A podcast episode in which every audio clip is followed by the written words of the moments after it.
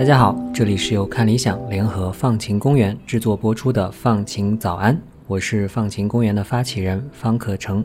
今天是二零二二年九月五日，星期一。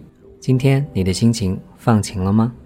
又是新学年开始的时候了。大家可能知道，我的本职工作呢是大学老师。那么今天呢，就是我所在的香港中文大学新的学年第一天上课的日子。我本学期开的两门课之一呢，就会在今晚第一次上课。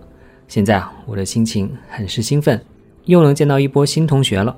不知道他们在接下来的三个月里，会在我的课堂上发生怎样奇妙的互动呢？你可能听出来了，我真的是很喜欢我的这份从事高等教育的工作，所以呢，每个学期开学的时候，我都特别开心。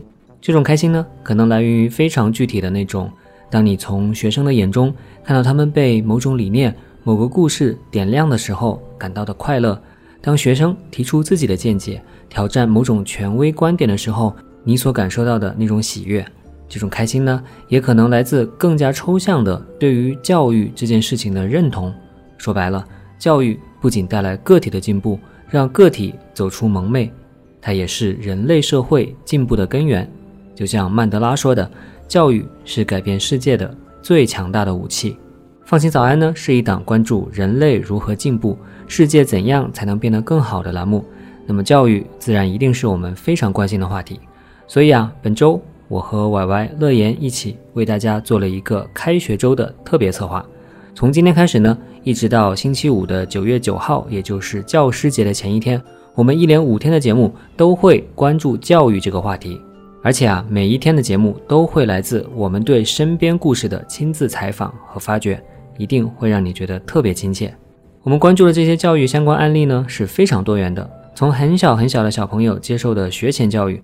到中小学教育，从学校教育到家庭教育，从智力的开发到对身体的关注，既关心对学生的教育，也强调对父母、对老师的教育；既涉及城市里的孩子，更关心那些弱势群体、贫困地区儿童的教育。我们相信啊，教育是一个非常全面和整体性的概念，每个人的一生呢都在和他打交道，社会的各个方面也都会与教育发生关系。它绝不仅仅是学生上学那么简单。我们想通过这个系列的特别策划达到什么样的目的呢？我想啊，首先当然是介绍那些正在通过行动改变世界的人们的故事。我们希望这些故事可以激发更多人的行动。其次呢，我们也想邀请大家一起思考，什么才是更好的教育？我们每个人可以怎样为自己、为家人、为朋友、为远方的陌生人追求更好的教育呢？欢迎大家在看理想和小宇宙的评论区。以及我们的微博“放晴公园”分享你们的看法。好了，我的开场就介绍到这里。今天的故事呢，由歪歪给大家带来。这是一个城市白领辞职之后，开启了一家幼儿园的故事。那我们就来一起听一听歪歪的采访和讲述吧。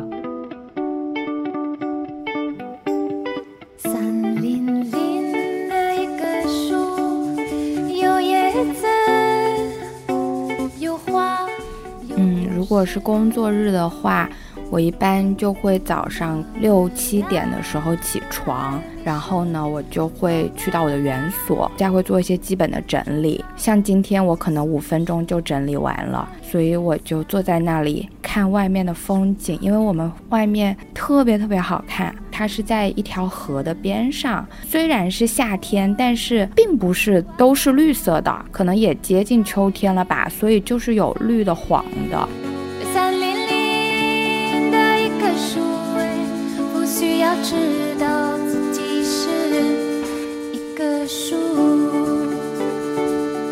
刚刚听到的叙述来自吕太阳，他曾经是一名记者，熟悉他的朋友呢也知道他是播客无业游民的主播之一。现在呢，他的新身份啊是一名幼儿园的老师。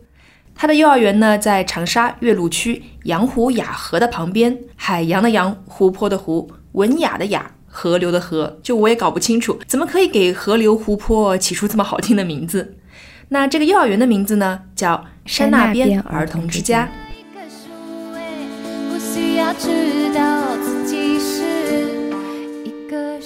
大家好，我是歪歪，很高兴呢，能在这样一个和教育相关的特别企划里啊，和大家讲一讲山那边儿童之家的故事。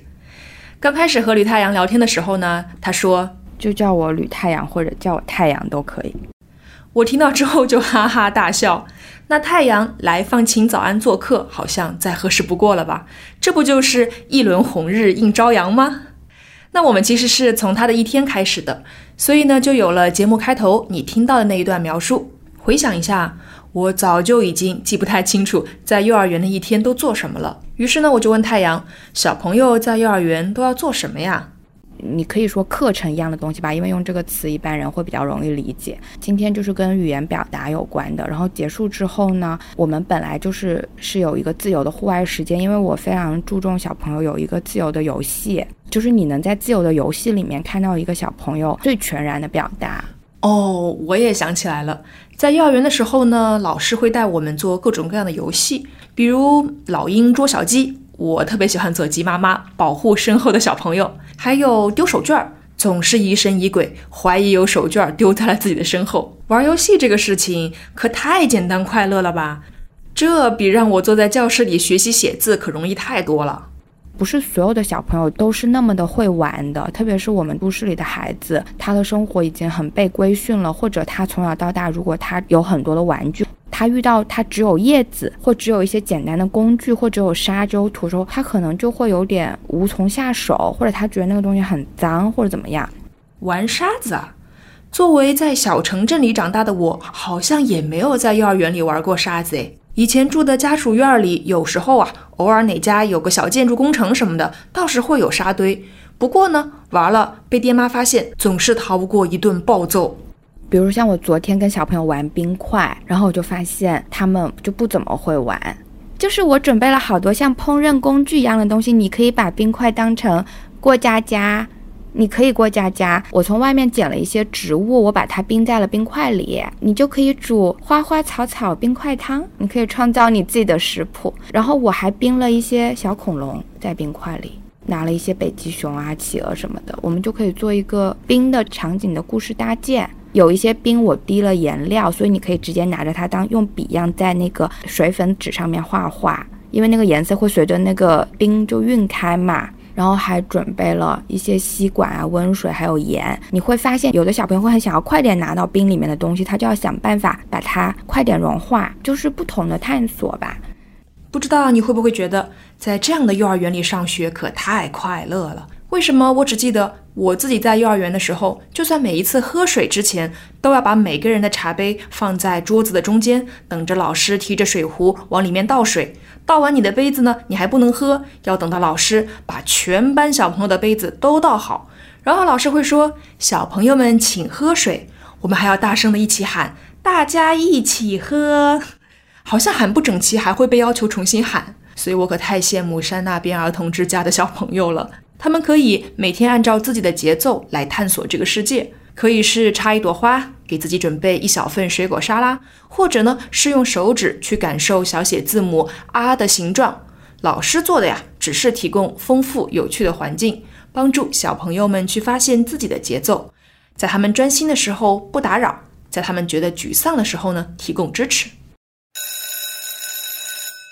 我们的学校规定八点半到九点钟我们要上数学课。所以所有的人都要在这个时候去上数学课，但在我们的教室里面，从八点半到十一点半，教室里面的音乐相关的事情是准备好的，呃，数学相关的事情是准备好的，各种事情都准备好的，画画东西准备好的。所以我们的教室里会有一个孩子在画画，有一个孩子正在给他自己冲酸奶，然后有一个孩子可能在那看书，有一个孩子可能正在写字。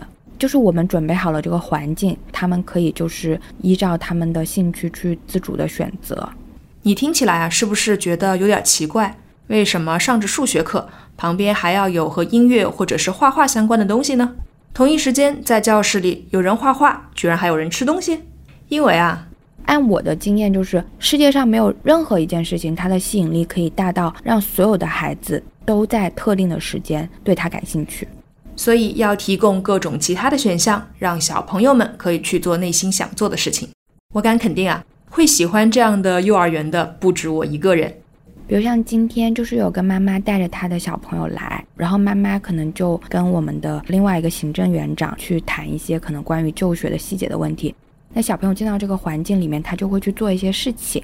今天的话，我们就做了音乐、阅读，我们用两种方式画了画，一种是在画架上面用水粉画了画，一种就是在桌面上用棉签沾了水。在一个纸板上画画，因为他只有两岁多，就他还没有办法去拿一个真正的笔去画画。然后我们就还去音乐区，然后体验了各种各样的乐器。最后我们坐下来，给自己倒了杯水，他也给自己倒了杯水，他还吃了个酸奶。走的时候，小朋友就不愿意走啊，就每个小朋友我目前接触的都不愿意走。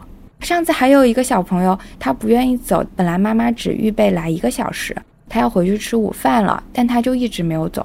最后他留下来给我们吃午饭。吃完午饭之后，他又不愿意走。然后妈妈说：“那你自己在这里，妈妈走了。”然后他说：“好的。”然后妈妈说：“我的车上有棒棒糖跟巧虎，然后我们去看巧虎。”然后他说：“我不要看巧虎。”太阳告诉我，巧虎呢是一个小朋友世界里面非常风靡的动画片《乐智小天地》系列的主角。听动画片的名字，大家可能也可以猜到。这是一个帮助小朋友建立认知、学习知识的动画片。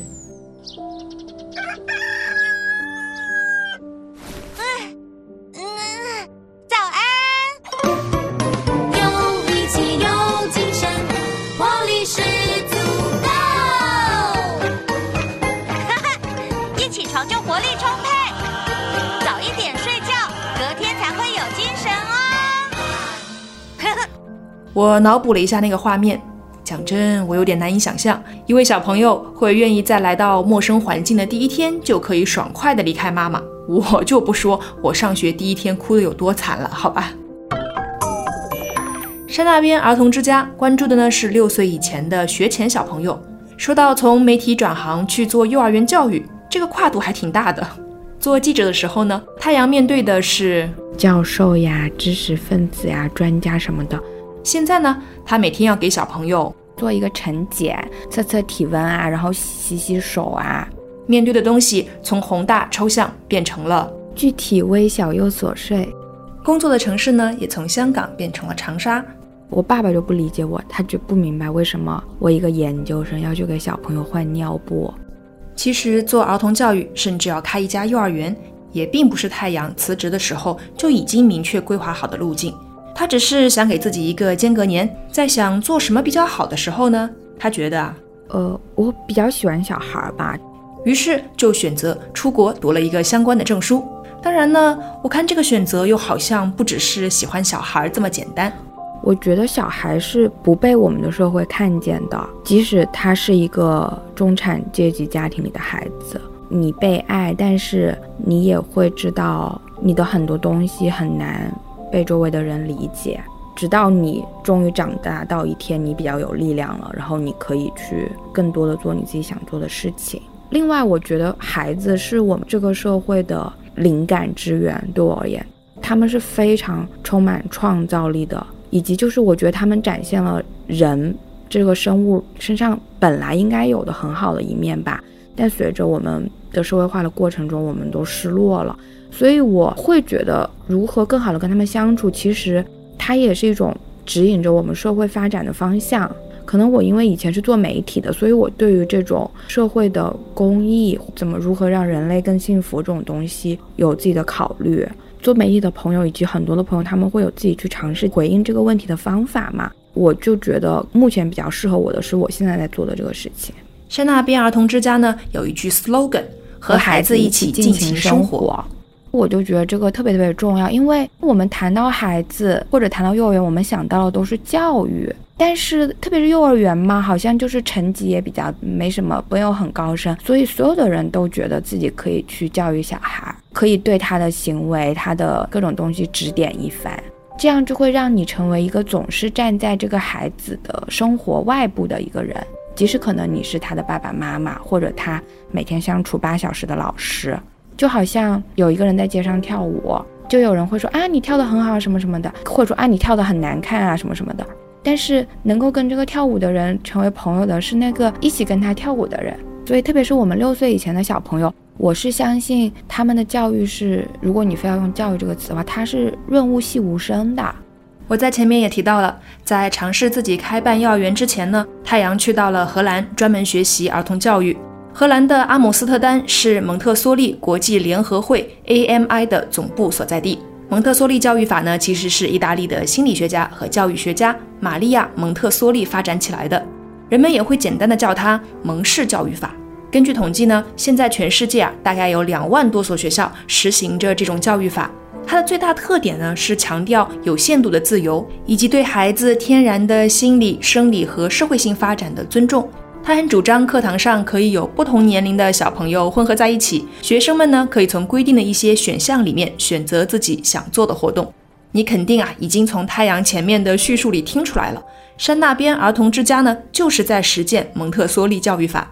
他们的幼儿园分成一点五岁到三岁和三岁到六岁两个班，他们会邀请一些做音乐、做烘焙的朋友来带领大家领略音乐和食物的美好。邀请从云南旅游回来的朋友分享他的云南的见闻。毕竟呢，太阳觉得在幼儿园点亮孩子的不是你的专家头衔，或是你的知识有多么的精深，而是你谈论一个事情，你的热情跟你眼睛里的光。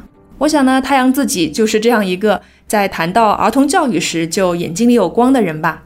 那说起山那边的名字，哦，这个名字就是他自己跑出来的，他自己来找我的。在我看来，和教育相关，怎么都要起一个或者洋气或者霸气的名字吧。比如说啊，维多利亚幼儿园，或者是拔萃女子中学等等。因为我想取一个小朋友，即使是很小的小孩，就是两岁的小孩，他都能够非常容易说出来的名字，两岁半的小孩吧。然后他一说，他会大概知道这是什么意思。我觉得这件事对我很重要，而不是牛津，他不知道什么意思。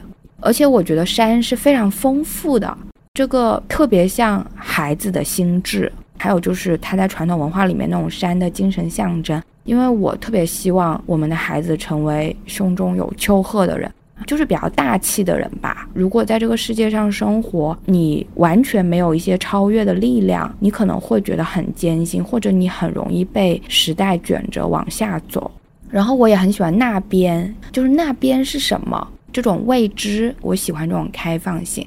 从最早做媒体人去关心远方的正义和疾苦，到现在做学前教育，关心着身边人的幸福和快乐，太阳好像找到了目前让自己感到舒适的位置，和拥有无限生命力和可能性的孩子们一起尽情生活的日子。他每天都会反问自己。你是太严格了，还是你是太放纵了，还是你恰到好处了？你有没有做你不该做的事情？你有没有做多了？你有没有说多了？你有没有做少了？在今天的故事里，太阳在工作的压力和倦怠之后，找到了新的可能性。而他的幼儿园呢，最重要的理念也是在给孩子们无限的可能。